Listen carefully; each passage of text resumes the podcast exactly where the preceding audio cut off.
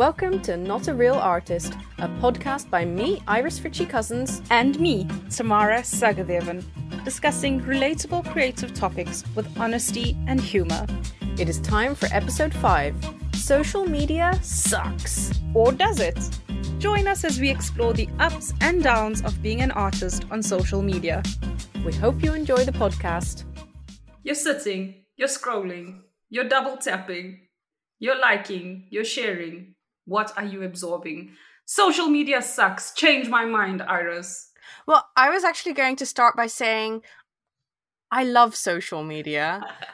like, I ha- well, I mean, the more honest thing to say would be to say that I have a love hate relationship with it. But uh, at the heart of it, I actually love social media, and I want to, to have a clickbaity title because I want people to listen to this, and I want people to feel like, yeah, they're going to discuss something that I like feel strongly about. But then at the same time, I don't want this to become some kind of ranty episode where we just go like, "Oh, it sucks," like it's bad. I wanted to start out by saying I love social media. Um, and I, I, guess I love maybe it's a nostalgic view, I, I have to say. Like maybe the the view that I have of social media isn't what it is to me now, but it is like rose tinted glasses nostalgic, what it used to be. Um, mm-hmm. Um, and also um what it can be like maybe the promise of social media. So and and in a way that is both the beautiful thing about social media and it is also the death trap that social media is especially for us as like artists small business people people who mainly people who do things by themselves just one person not a team. So what about you? Do you do you secretly love social media? No so you uh, get get ready for a rant of your life. No, um, I I do think there are good portions to social media, and I can I think there's just two in my mind, and okay, three, four, whatever. But the first thing I think of immediately is community, which is something um, I would not have if I did not have social media because I stay alone here. Um, well, whatever, you know what I mean, right? There's no artists that I actually know physically in Poland.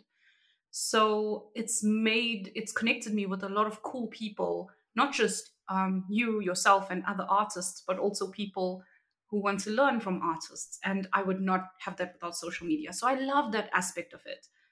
But I don't know if it's just particular to social media. I also feel like we could have met um, on a blog, which I guess is a form of social media, or we could have emailed each other. So that connection part, it definitely does make easier.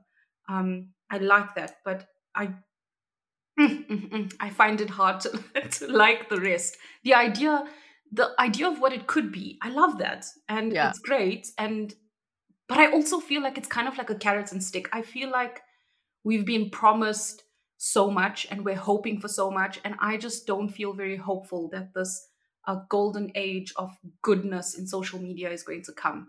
Maybe I don't have a lot of faith in people and, and tech companies. Um, if I can ask you, what is when you say this golden age, or, or, you didn't say that, I said it, but when you say the hope of what it could be, what are you hoping it could be versus what it is now? Well, it's more like the promise or uh, that um, companies tend to make to you as if like your target market is out there. Like the people that you're trying to reach are out there and this is the flat platform the platform? No the platform that's going to help you do that. Um you know youtube instagram facebook um, you as an artist, as someone with a voice, with something to share, is going to go onto this platform and you're going to connect to exactly the right people. And that's what it is in theory. And that is what in practice I find very difficult. Um, and that is the thing that makes me go, social media sucks because it's having this kind of promise or goal in front of you and always falling slightly short of it and thinking kind of puzzling to yourself and saying like what is it that I'm doing wrong? Why, you know, where are my people? Why is my stuff not being shown? Why does that person get like a thousand likes and, you know, 10,000 followers and why don't I? Partly there are things that I could say that would justify it, and partly it's also a complete mystery to me. And I think it's that uncertainty and that you never really know what game you're playing uh, it's mm. that aspect of social media that makes me feel very depressed and it's that social that aspect also that makes you keep pouring things into it keep trying things keep uh, scrolling or posting or trying to find the right hashtags i know i'm like pouring a lot of things into this right now like it's it's very multifaceted but like it, it's that it's that unknown that like you don't know what the game plan is and how to achieve what you want to achieve and then it keeps you coming back for more rather than saying like oh hey this isn't working for me never mind. It's the fact that you feel like you need it because like you said when you are by yourself you don't have a necessarily a kind of a community of uh, an offline community uh, around you then it is pretty much the only way of reaching people that are outside of your immediate vicinity. So it's kind of like it's a it's what is it a catch twenty two, isn't it? Or as my old boss used to say, catch twenty two plus two. I don't know why he used to say that. Please just edit that out. um, no, because maybe somebody will like write to us and say like, "Well, no, I know what that means," and they're going to explain it to me, so uh, or to us, and I will leave it in. I, I do want to say you mentioned YouTube, and that actually made a little spike in my heart because I love YouTube. So that's social media, and I do like YouTube. Do you like YouTube as a consumer, or do you like YouTube as a creator, or both? Tell me a bit about that. Both and here's why. I for me youtube was pivotal to my education um, which is another thing of, of social media. The other part is i don't feel that so when you're talking about you don't know what to put out and it's unknown. Uh, i think and i really didn't want to say this word but the algorithm. We're talking about the algorithm and what that wants and also plus the the audience. We can't predict and nobody has given us the the formula yeah we just get um, people who tell us content creator directors who tell us oh do this now do this now blah blah blah geez my my brain went too fast for my mouth so um, when it comes to to youtube i feel that everything I do has more longevity than an Instagram pro- uh, Oh, post. absolutely. Yes, longevity. That's a big thing. Yeah. yeah. So, like Instagram, your post exists until somebody scrolls past it. But with YouTube, somebody is forced to engage. They're either forced to listen, forced to watch, or forced to decide this is a waste of my time. And you don't have to like and you don't have to comment. But I feel that when somebody does take the time to actually do that, it is so much more meaningful to me as a creator and as a person who consumes because it takes my time to do that. And if if I can to dear listener, if if I can ask you a few questions. And I don't want to ask you directly, Iris, because you could just blow my theory out of the water, but you can answer if you want. Like, what's the last Facebook post you interacted with or Instagram post? Like, even maybe a YouTube video that you that you watched. Can you remember? Can you remember how you interacted with it? Or did you just scroll and, and double tap? And all that stuff, when I'm a what am I again? A creator when I see um, somebody has either scrolled past or just liked it and not interacted with it, or only 20 people interacted with it, unfortunately, this is not for me personally, it used to be. It either validates me or influences me in some way, shape, or form. But can you imagine that type of unconscious behavior of swiping, scrolling, double tapping is actually guiding you? And when I think about that, and I think about how like the algorithm is based on these things like do i really want that shit guiding me when when i do stuff? And i feel that youtube definitely does have an algorithm obviously but i feel it's just less easy to just double tap and fuck off. So that's why i like youtube. It's it's also it's how a person interacts with an app like that. Like I go to YouTube because well there's two reasons that I go to YouTube or maybe three. The the first one is that I have got a question that I need answering. I'm using YouTube as a way of someone explaining something to me. Like I need to understand like how do I do this one particular thing in Premiere Pro? Someone's going to answer that question for me. I'm probably only going to watch 30 seconds of a six minute video. I've got the answer. Thanks. Bye. I will hopefully, for that person, remember to press the thumbs up button, but I'm not going to subscribe. I'm not interested in that person. I'm only really interested in having my answer, my, the question, no, the answer to my question. So that's one way. The second way is I am there because I want to watch videos by people that I've subscribed to. So there are people that I'm interested in or I'm interested in their content and I'm going to spend definitely a little bit of time, however long their videos are, uh, you know, crossed with however long uh, of a period of time I have to spend in my life at that point in time to watch YouTube. Um, so that is the main reason that I find myself on YouTube. Um, and then the third reason is if I want to discover new things, like I might have some free time and I'm like, okay, I just want to be inspired, show me some new things, um, you know, and then I'll browse things where it's like recommended to me or, you know, things that come up in the sidebar when you're watching something that you like something. Oh, and I also, I do watch Minecraft videos a lot as well. So like, don't judge me for that, but that's kind of a separate category category. Like this second category is the most is where I spend most of my time. And I don't know if I'm a typical YouTube user, but I would imagine that most people kind of like me on YouTube would use it in a similar way. You're mm. there and you want to invest some time. Whereas however much time we spend scrolling on Instagram, whether in practice that is hours a day, it could be the kind of the the, the way that you are doing that is still always kind of like a short term scrolly thing. You're not going to sit and watch something that takes a long time, that is a time investment, that is an attention investment, even. So I do think that the way we interact with these two different social media platforms are actually really different. And I think that also uh, contributes to what you were saying earlier about the longevity of the piece of media that you are putting out there as a creator, because nothing is as soul destroying to me as putting out a piece of content and it just disappears into the ether forever. I mean, sure, it still exists, but I created a really awesome, if I can say so myself, video the other the other week for uh, uh, Get Messy for Messy May, and I put a lot of effort into it. Uh, it took me about a day to create this video. It was about a three minute long video, really dynamic, really well edited, set to music, fun. It did really well, and I was so pleased with how well it did. But now that that day had, or like the two or three days in which it was, you know, being watched and popular and being consumed those it, it, did really well for those three days but now it's kind of disappeared into the ether i don't think anybody is going to like go back to that and, and, and watch it. Whereas on my YouTube channel, I feel like I'm building like a repository of, you know, whatever the content is that I put out there, like art videos that people can go back to. You know, that technique that I taught six years ago, or whether I taught it last week, it's still relevant. You know, you can still get something out of it.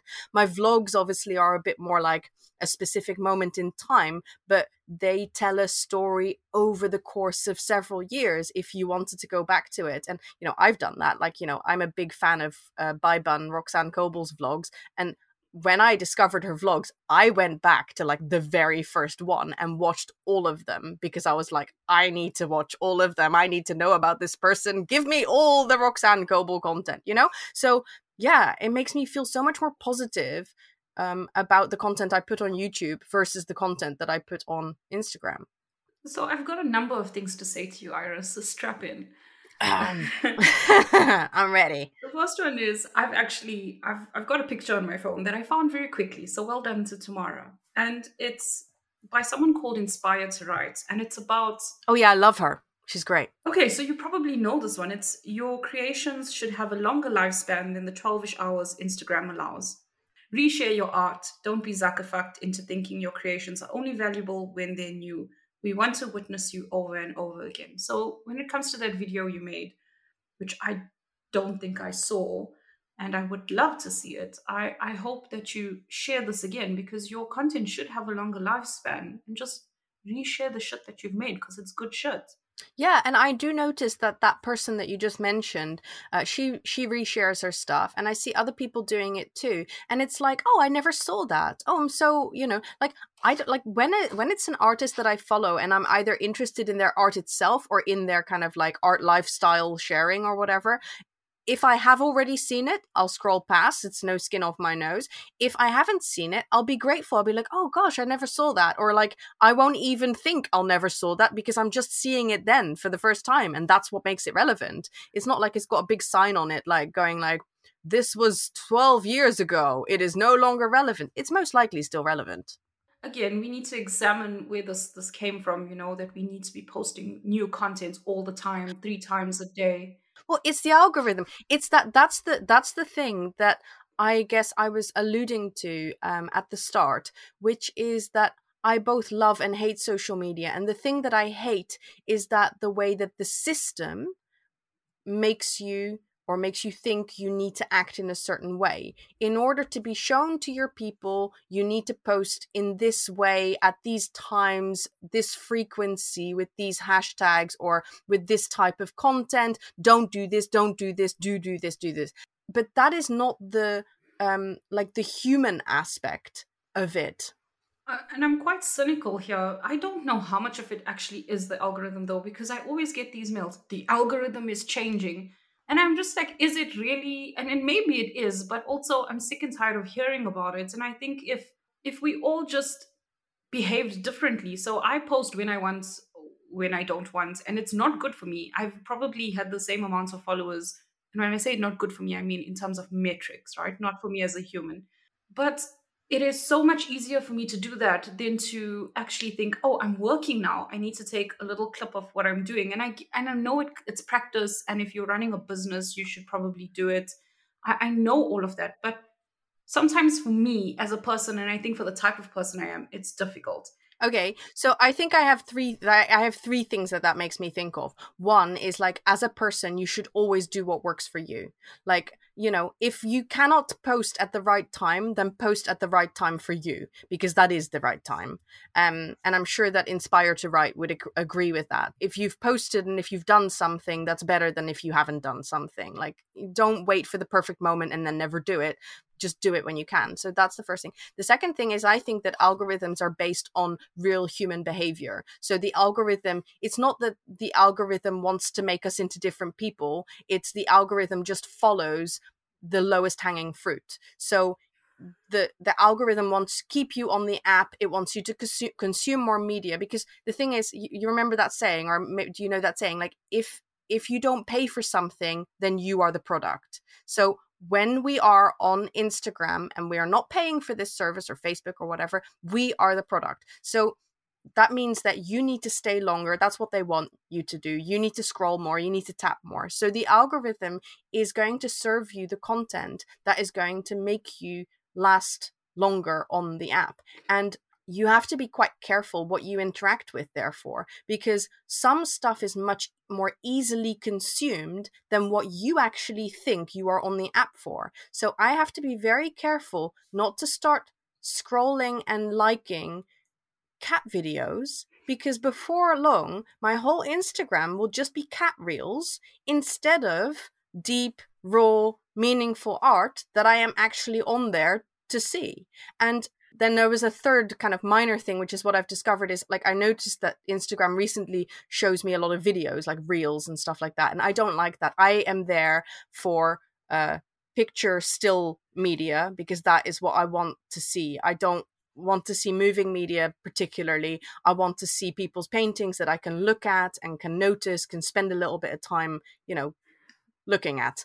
So, and I noticed it kept sending me more videos and stuff. I was like, I don't like this. So I have found a way to kind of like quote unquote train my personal algorithm of what it serves me and that is by i scroll and then when i see a still post i will spend some seconds or a bit longer uh, looking at it and then i will scroll past and then every time i see a video i will just scroll past it scroll past it not interact with it not stop on it or anything and then at a certain point it understands what i'm doing and it says oh Iris wants to see still posts and then it starts giving me more of that. But it's it's you know, it's annoying because I can tell that the app wants me to consume reels. That's what it wants me to do. Well, you made a really good point before about how Instagram is actually designed. It's not there for you to spend loads of time on a single post. Though I do feel that um very thoughtful, well written captions. I love those on Instagram. I like reading them. But you're quite unique, probably in. I don't think so. No, but statistically, you are unique. Maybe there's there's still going to be thousands, probably tens of thousands of people like you who also like reading captions, but statistically, you are unique. If you're looking for like a pickup line, that's something you should use in a bar. Statistically, you're unique. Um, that would get me going. Um, what? I, I feel that you hit the nail on the head about the type of actual platform it is. But, and also, we see even youtube um, having this it's it's more like like tiktok yeah it's all these reels and videos so as much as i agree with the the, the idea of the platform it is now changing to and yes you can tra- train your algorithm and i do believe that what you say is right but i do believe not all of us have that consciousness and awareness when we're in scrolling mode oh yeah. to actually decide oh my god i'm not going to watch this fifth reel of a puppy. That's my thing puppies and videos about palestine for some reason.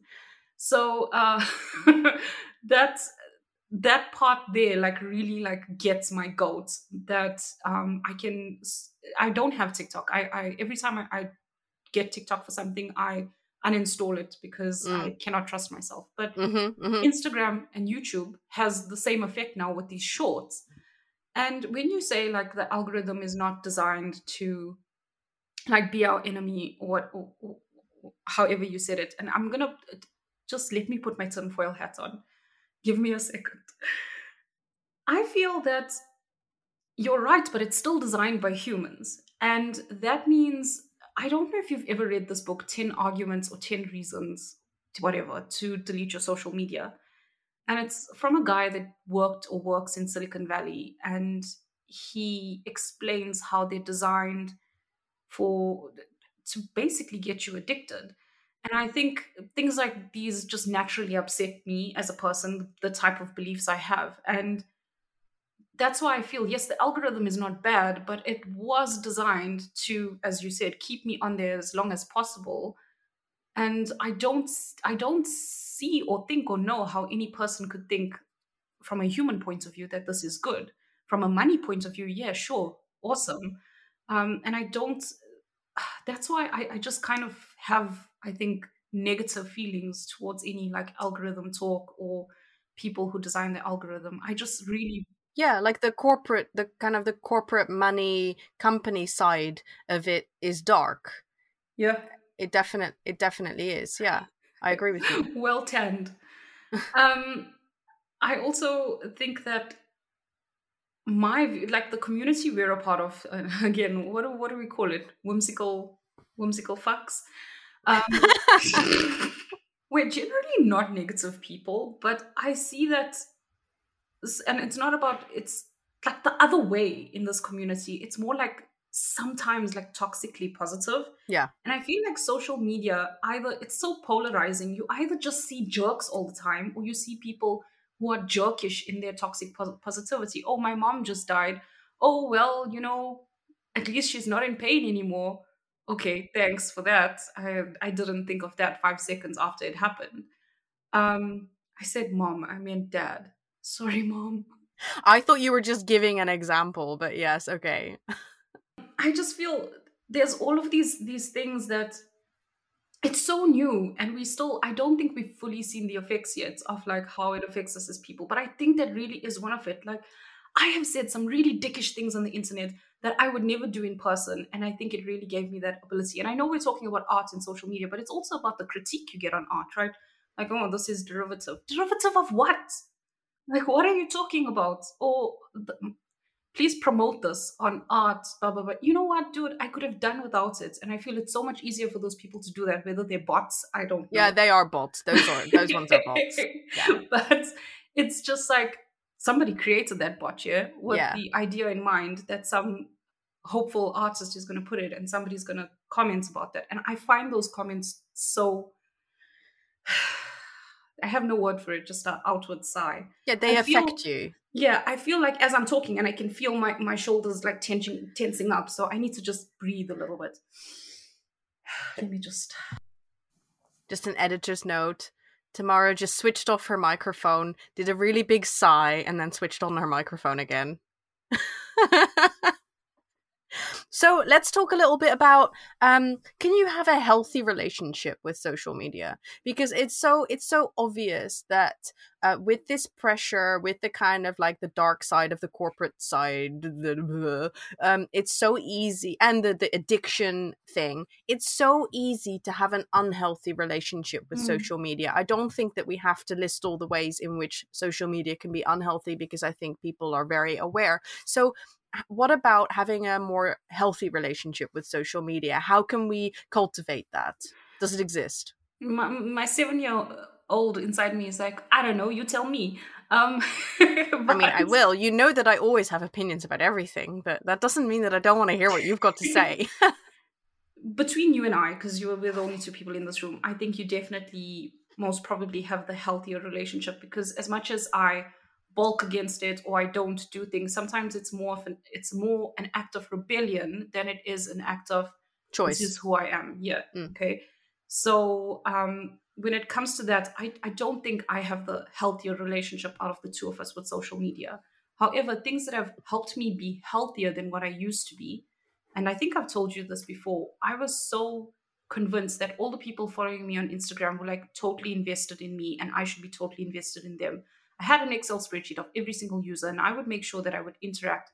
And I had a small, and I was like 300 and something people. I would interact with 30 a day at, at these times because I needed those people to know that I appreciated them. Meanwhile, they don't even, not all of them, but I would say a good 70% don't care. Um, and that's just what it is, yeah? So now I don't do that. But what helped me to be slightly healthier is I kind of removed the pressure of metrics, um, especially with YouTube, which is something I enjoyed. So instead of saying, oh, I need to have, I don't know, a thousand views, hasn't happened. Um, I just say, I need to have maybe 10 views, and I would like to have one comment that's just actually like authentic in terms of, hey, Tamara, this made sense. Um, not just, hey, Tam, from my brother, you're the best, I love you, hearts and kisses. Um, so that's kind of my thing. I have a new metric. You've got your own metric for meaning. Or yeah. And for instagram posts i don't have any metric whatsoever. I if people message me i think that's a little bit more meaningful. Or if somebody puts like a proper comment in the actual post. Otherwise whether they like it or not or put some yellow hearts in it or not it's not um, that impactful or meaningful to me. I appreciate it so you're basically saying define your own metrics for satisfaction or success um, in terms of what you get out of your social media. So rather than letting the success be determined by how many likes you got or like how widely it got shown, which is pretty much all out of your hands, um, define what what it is that you want out of it and i think that's you know that's really nice because that way um it really puts at the forefront more meaningful connection like you said it's like you know I, I get so uh, bamboozled sometimes by what I want in terms of metrics.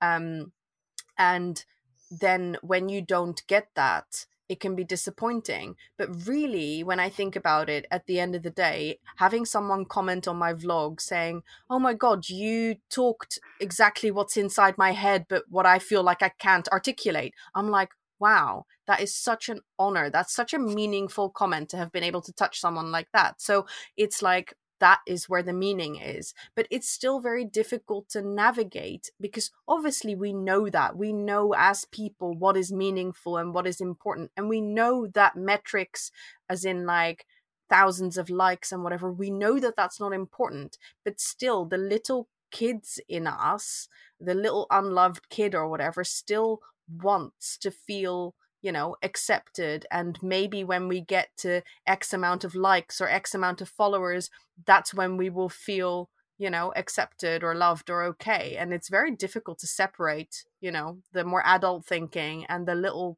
the little kid thinking you know? Okay. That's awesome i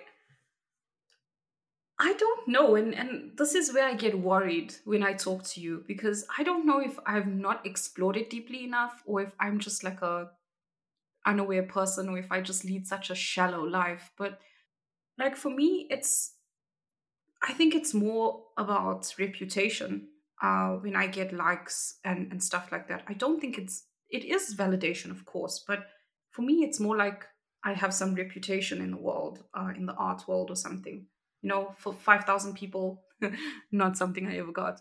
Uh, like my, like my, my lesson. Okay. That gives me like, it builds reputation. It's not so much validation in my teaching, although it is a part of it. And when you say that it's like acceptance as a kid or whatever, maybe it comes from feeling accepted as a kid. Um, and I'm not saying I didn't have any difficult experiences. I'm just trying to like mull this over. Maybe if I post something about body, you know, like physical. No, but like obviously our yeah our experiences i guess in life and where we come from and like the wounds of childhood or whatever or of life that we're trying to heal are very different so like but but for me it's very clear that uh, for me there's a need for validation and for love and you know for a long time i wasn't aware of that and then there's this big discrepancy between like oh gosh you know like where you you correlate your self-worth with how well you're posted on social media or how big your audience is or how popular or whatever and you know that's that's not going to be the same for everyone because some people do not have that hang up and it's lucky you know if you don't have that hang up that's really lucky for you it's like you you need to explore what it's like for you rather than you know if i suggest something and you're like oh yeah it's like that for me then that might strike a chord but maybe you're like no it's not like that for me um and then it's yeah, just it's not that you haven't thought deeply enough it's just that that's not a trigger yeah, for you but it might be so it like don't be. yeah don't like just like you spend a lot of time I was going to say you spend a lot of time in therapy, but you you do you have. Therapy. I do spend a lot of time in therapy. Yes. yeah, but you know what I mean. It's not like a backhanded thing that I'm saying, and you spend a lot of time thinking, and I think you've had more practice at it than I have that is why I don't like to just take something you've said and say, "Oh, it's not like that for me." I like to think about why it's not like that for me. So just always that's that's what I would say. Don't just When I observe how you are with social media, and a funny thing is like um the time it takes you sometimes to read or reply to my Instagram DMs, that's going to be my example. that shows me that you do not check that app as obsessively as I do. You do not. You're not like, oh, oh, it's a message. Oh, it's a message. Oh, validation. Oh, somebody wants me. You know? So. Well, I, uh, again, this horrible, one, horrible and wonderful corporate career I had, just emails, all notifications on my phone. I cannot stand it. I feel like it's just a, I feel like they they are stealers. That's not the word, thieves. They are thieves of my time. That's how I feel. And because I feel that way, I switch everything off. Um, sometimes I um, lose my phone for a few days because the sound is also off. So, well, it hasn't happened in a long time, but whatever. And I, I do feel guilty, and I'm going to be honest about that because I do feel like a pressure to be consistent, especially if I want to build something and I want to build a business. But I'm still not 100% convinced that I need to be consistent and have an audience on social media to be successful. And the theme of all of our podcasts seems to be like define stuff for yourself. I haven't got to that point yet where I have defined it. And I think that's why I'm still comfortable not being there and being there. But a good example is today I feel slightly guilty about social media because some lesson is coming out that I'm a part of. And I feel like I've done bad by the teacher who's allowed me to be on her course because I don't have a big social media following and I haven't been promoting. And now I'm going to be like, hey, I'm doing a painting here, come by. And people are going to be like, oh my God, this person. And I mean, that's not what I'm going to be saying, but that's my thoughts. So I have a little bit of that today, but I know tomorrow I'm going to be like, oh, there's like five DMs. I'll just read it later. And by the way, if I don't answer your DM, like quickly, it means I'm very comfortable with you as a person. Um, my best relationships are that way. That's excellent. I love hearing that. and yeah, so what you've said uh, is my policy as well, and I'd say that like that's my my my biggest tip for uh, healthy social media and i don't even sometimes i don't even realize that this is something special to do because i always think like oh everybody's like this but no i have no notifications from any social media platform on my phone. If somebody comments on my on my facebook if somebody comments or likes on my instagram i do not know it until i physically choose to open the app. And it really I still feel like I use social media too much. I still feel like it pushes my validation buttons, but but I do realize that I have this small kind of self-care barrier that I have put in and that barrier is at the start rather than somewhere in the middle and I feel like that really helps me because it's like I choose insofar as any of us choose anything. I choose when I open that app Okay, which is which is I think just what all of us want, right? We want to have a choice. I think it's a part of the human condition. As soon as you take away our choice, that's when that's when we're gonna get angry. Mm-hmm. Yeah. I also wanted to say because I often feel in these in these podcasts that I come across as quite judgy, and I am a judge. I'm a big judge, but I am also a person that's incredibly excited about every little thing. And sometimes I think it's because I'm new in this world, but that's not the truth. I've just been an incredibly excited kid, and it's not going to change. When I get a hundred, when I got a hundred followers, we were excited in this house, and we were excited in South Africa, and it will always be like that for every 100 or 50 that I reach. I know my my A team, we're all going to be excited and screaming because it's exciting. I got 100 subscribers on YouTube. I'm sending the very nice person who was my 100th subscriber a pack of stickers. I probably don't need to, but I am so damn excited. And if that's you, that's also okay, right? It's okay to be excited if you put your notifications on to, to see who your 100th subscriber is. Oh, yeah it's more like but it's, it's, more about your daily usage you know john yeah. said oh my yeah and actually i think that's an that's an important point that you're making which is that just because i'm saying here like you know make choices and try and define the metrics that are important to you you can't separate that from these other metrics that are also important because we're just humans we're just you know we're influenced by things and getting your hundredth or thousandth or ten thousandth subscriber is a big deal and i think that like you can you can definitely celebrate that. It's just about not letting it run your life. Yes because then also if that is all there is if if getting the next subscriber and the next subscriber is all there is then when you do get to 10,000 or whatever significant number it will feel hollow Whereas if that's not all there is, and there's also all the other things, then when you do get there, it's going to be a really amazing reward or cherry on the cupcake or whatever, you know? I think. I, I, I just wanted to shout when you were busy there. Stop follow for follow. Has anybody oh, ever mess- messaged you follow for follow? For a while, it was a trend for a while, but I don't get them right now anymore. But like, uh, yeah, I, I don't. I didn't know what the person was talking about. I was like follow for follow, and then the person messaged me and they said, "I'm following you. Why aren't you following me?" And I was like, "Listen, little Rick, you look like you're 11 years old and you're posting pictures of like I don't know what it was. I don't even yeah. know. Like, what do you want?"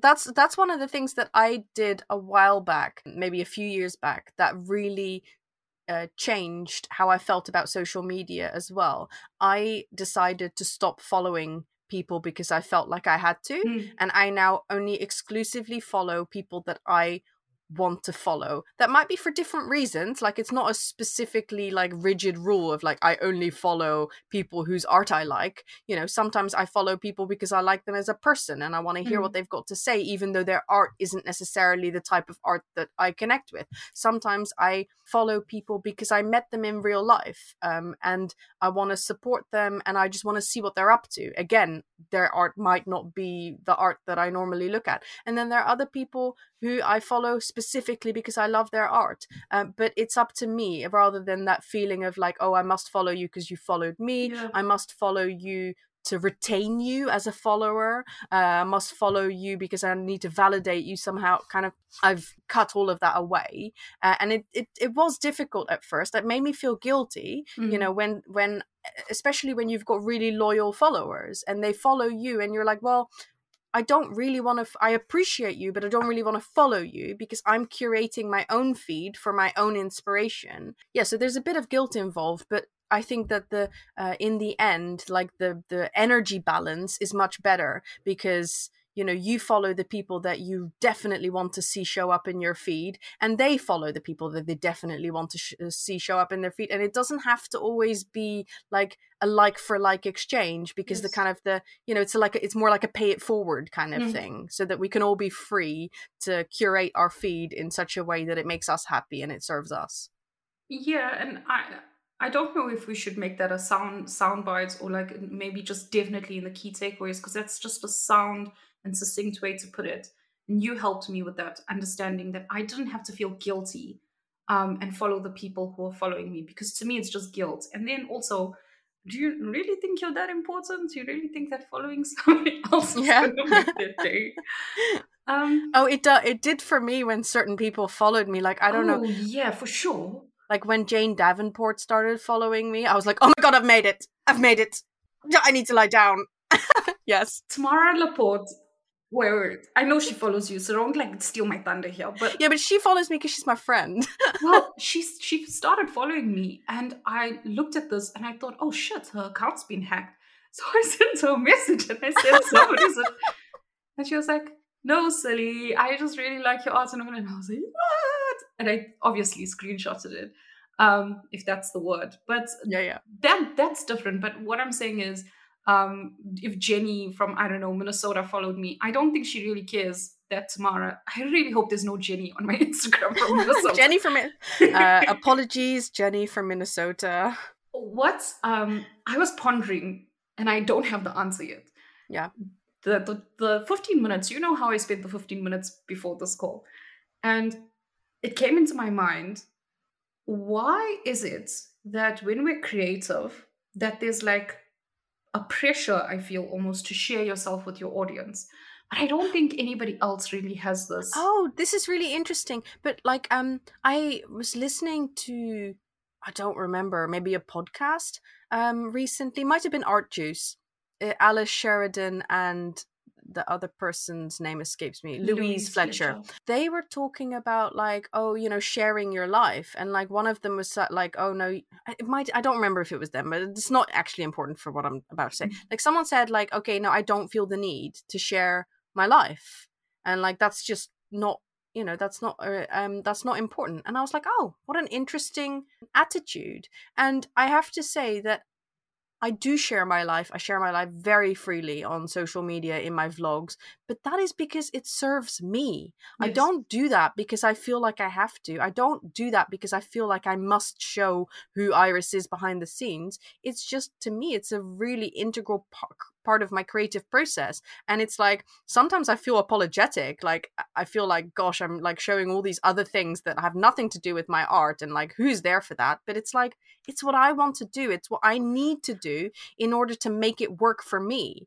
And it's kind of like what you said about like you post on your social media when you can rather than when it's you know when it's the right time. And i think that is you know you can find so much advice out there of how you should do things. You should do this much and uh, post at this time and share this type of content but not this type of content and a little bit of that type of content but not too much. And it's like you will go crazy trying to follow all the rules and trying to do it right when really the only person who you know can say what is right is you yourself yes. because it's it's it's governed by how you feel.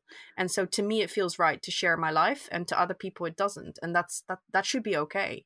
Yeah i first of all i love watching you ride your bicycle or put your hat and fold my laundry. I don't agree with the way you fold your laundry. Oh my god. But i watch it. Uh-huh. The best method is to ball everything up and shove it in the cupboard Oh, okay. Mm-hmm. Um, but with me, I also share because I think that I need that connection. I, I do crave connection in terms of mm. other people. But somebody messaged me and they said, I don't have the courage or the internet is a really scary place.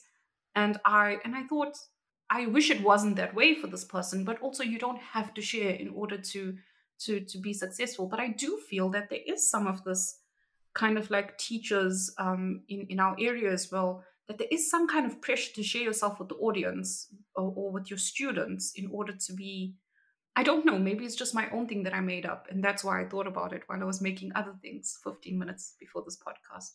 I was having a poo. Dear listeners, that's what Tamara is doing. You've just like made my mind go blank. I'm sorry. I was saying about like pressure. I'm sorry.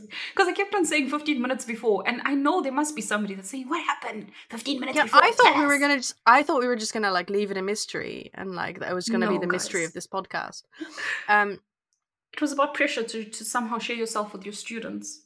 Oh yeah, I think everybody is themselves in whatever they do. And you know, like Ooh. some people want to share more, but you know, like whatever when somebody wants to learn from you, they want to learn from you.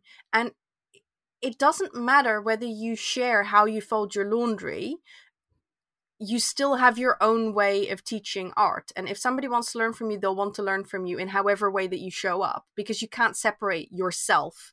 You know you're not a robot. You you, mm. you can't separate yourself and who you are from what you do really. So that it's always going to have that flavor of you-ness uh, in whatever it is that you do uh, in the same way that everybody can draw an apple and everybody's going to draw it differently. So I, I think that we always have a stamp of our own personality on however we teach or what we do or what we put out in the world and however much extra of our personality we want to put in there in terms of like what we share about our lives i don't think it's actually that important.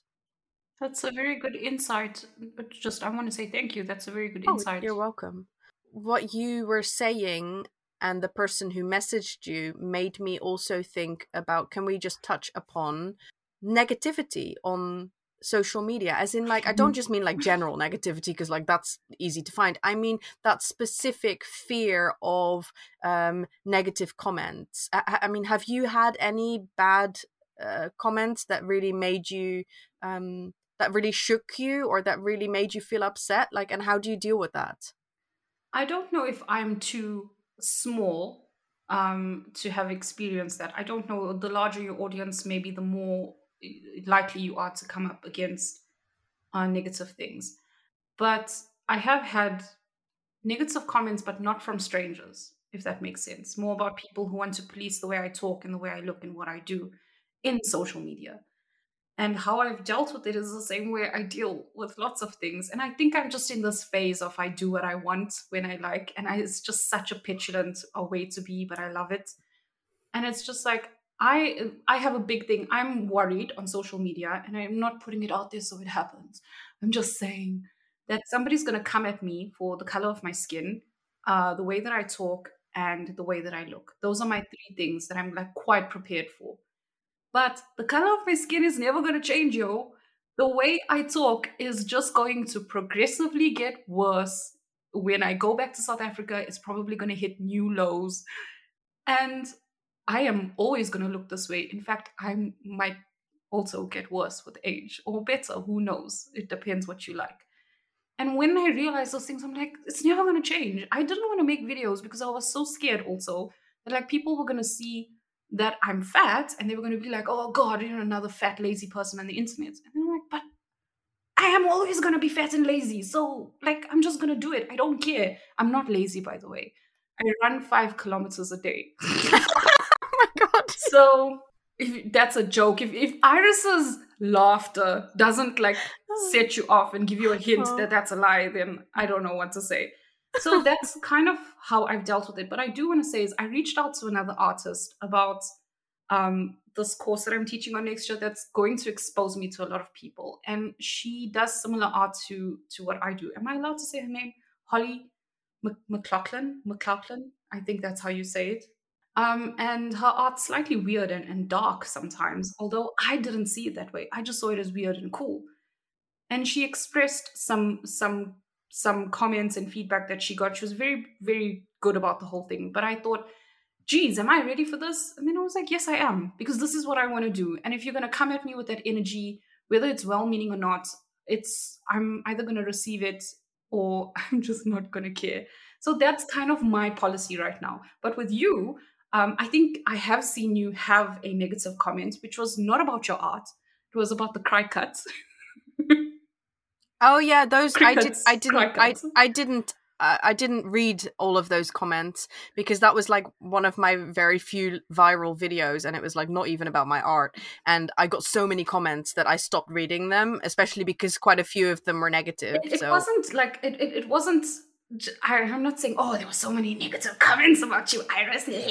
what I'm saying is, I, I, I was surprised because to me, this wasn't a negative video at all. It was just, yeah, it was a factual video. I know people see what they, yeah, people say see what they want to see, and they will react to what they want to react. I've noticed with negative comments is that they are often character assassinations, which should count for nothing because you know like why are you watching my art instruction video and then feel the need to you know assassinate my character? That has nothing it just hasn't really got anything to do with me. Well m- my my question is is just a bounce back of yours. Like how do you deal with negativity on social media or what forms does it take for you? There's a there's a couple of different ways that people can be negative and i feel like some of them stick and some of them don't stick. So there are certain ways that people can be critical or negative that don't really find a home in my heart because i can just laugh it off or i can just shrug my shoulders or i can just very clearly see that's not about me that's about them. Mm-hmm. there are other things that people can say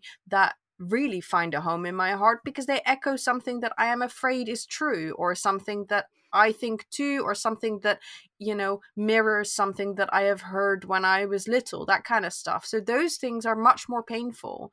Um, and they're much harder to shrug off. And I think those are the types of comments that I was afraid of back even before I started making videos. They were the types of comments that would have held me back from ever doing anything in the first place.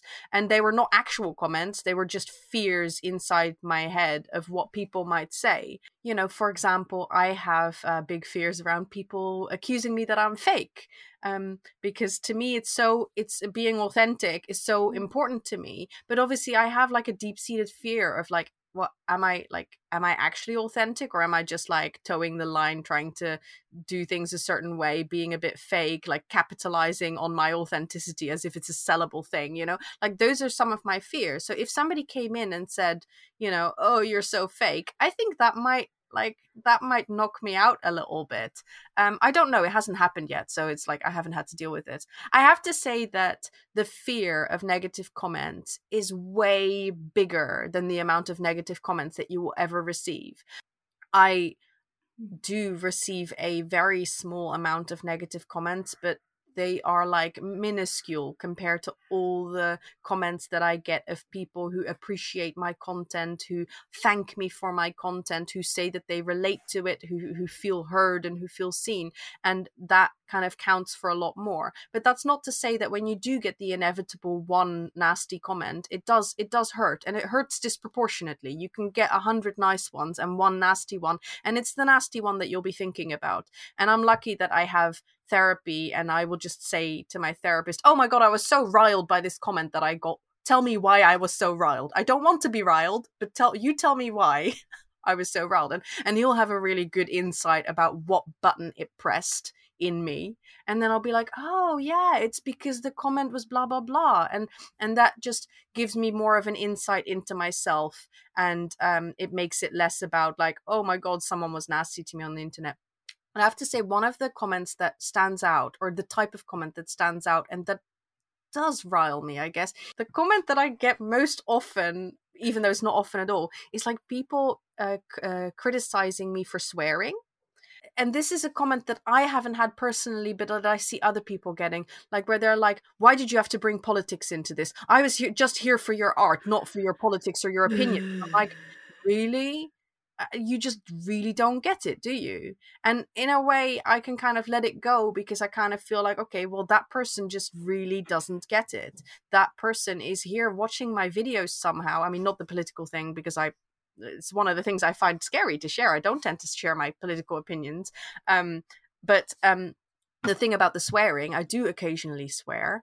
Um, and if that person is there to watch my video but isn't there for the person that I am, then they've missed the point of me and my videos really. Yeah so eh, that in a way that helps me to then just move on and keep doing what i'm doing. But it does influence me. It does you know makes my little heart hurt when somebody doesn't like me because really i just want to be liked by everyone. Um, and it's very it's a very hard thing to to realize that not everybody likes you. Well i would like you more if you swore more. So how's that that little will that influence you to swear more? I mean, I think at this point in time, I probably swear as much as I want to swear. So that's yeah. You know, and this is a, a, a, segue. You said so many good things, but there was a person here in my house, my house, that is w- weird AF and also vulgar and all of these things. And I was swearing because I was so upset that the person was here as well, and I just didn't have time to like be a polite Polish wife. Uh, no offense to all the Polish people that are here. and um, he said to me, "You, we're not vulgar like you." And I said, "Oh, do you find me vulgar?" and I was absolutely interested in this thing. And he was like, Yes, this is vulgar. And I was like, Okay. And then I, car- I just carried on with the thing. And I just thought, How dare you? You come into my space, Yeah. telling me bullshit. And because I dared to say dickhead, you you couldn't you couldn't like live with th- this thing that a woman would say these things. Tone policing, tone policing. Yeah. Oh, tone um, policing goes on a lot, doesn't it, online? And I Oh. guess I'm just not. I'm just not not there for it. So well, yeah. if you want to like you know i'm i i advocate for swearing um i also advocate for fart sounds in your videos i also advocate for talking about uh any matters especially fecal matters Mhm. and i just i understand what you're saying about this fear because i as you were talking about your fears the one fear i do have is that people find me irritating.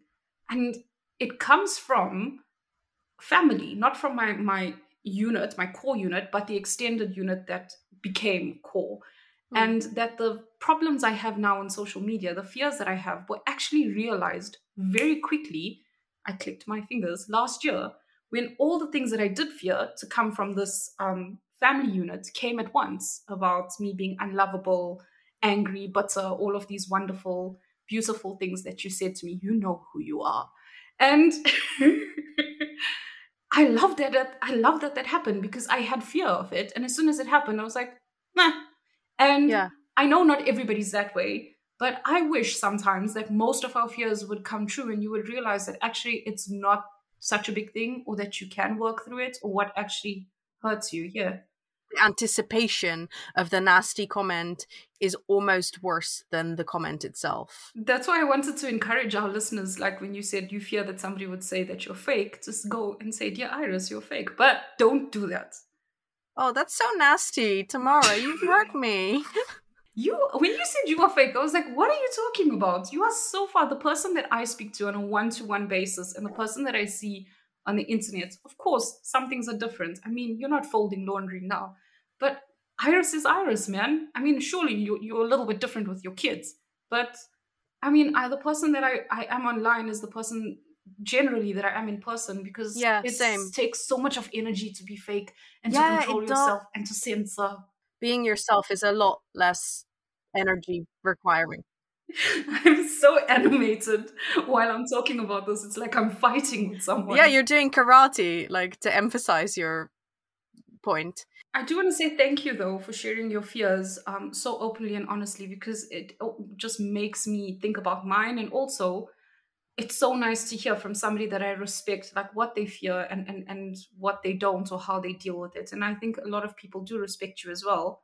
They don't respect me. It's fine. Of course they do. but but it's it's nice to hear that. And the other thing I wanted to say because I'm going to forget it, and it's very important that I say it, is Mhm. that reading the comments on your um, comment box or whatever, that is one of the things that inspired me to want to start like vlogging because people are really there for the difference that you make or the things that you say, and I love it. And I want people to talk about me in a similar fashion because Well, that's what your vlogs do for me. Like I I love your vlogs. Like oh Mm. my god, they make me they are one of the few vlogs that make me laugh out loud multiple times in one vlog. And that's like I appreciate that a lot. That's amazing.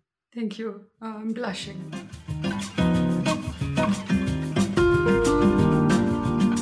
That about wraps it up because like oh my god, I thought this was going to be a short episode and lo and behold, this was like a meaty episode in which we talked a lot about our feelings around social media. So interesting. If you have listened to this podcast, or is it too early to do an outro? No, you can do an outro. Do you do cue the outro? if you have listened all the way to the end of this podcast, like, share, subscribe, tell your friends, comment, share it on social media, share it again, put it on YouTube. What else is there? Iris, MySpace, Facebook. Do all the things. Make a TikTok about our podcast with our podcast in the TikTok. We are extremely grateful for your time. Thank you for listening and stay tuned for the key takeaways. Buckle up for your key takeaways because there are a few. Number one, there's a difference between the promise of social media or a nostalgic view of it and the reality of social media as it is today. Number two, certain platforms offer more longevity than others. TikTok and Instagram reels are much more short lived than videos on YouTube. Number three, ask yourself how you interact with social media. What interactions do you remember and what interactions are meaningful to you? Number four, reshare your creations. Don't think your creations are only valuable when they're new. Number five, post at the time you can rather than waiting for the perfect moment and then never doing it. Number six, if you're not paying for something, then you are the product.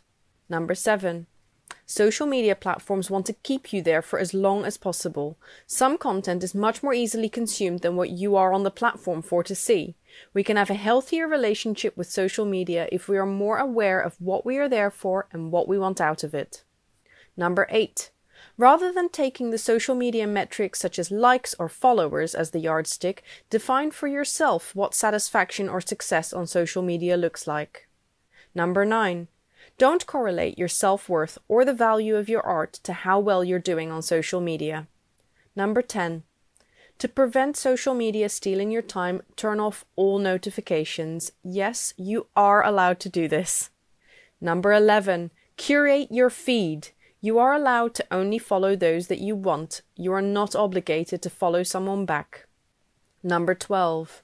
The amount of advice on what and how you should and shouldn't share on social media is overwhelming and contradictory. At the end of the day, you are the only person who can decide what is right for you based on how you feel. Number 13. Sometimes the fear of criticism or negative comments is much worse and more influential than when it actually happens. The criticism we are most scared of is usually that which confirms our worst fears about ourselves or something that mirrors an old childhood wound. Thank you so much for being here and listening to episode 5. We hope that you had some interesting thoughts and insights about social media. If you found this episode interesting, please let us know what you thought. You can find us on social media. We hope you will join us next time for episode 6 called No Offense. Have a great week, and you will hear from us soon.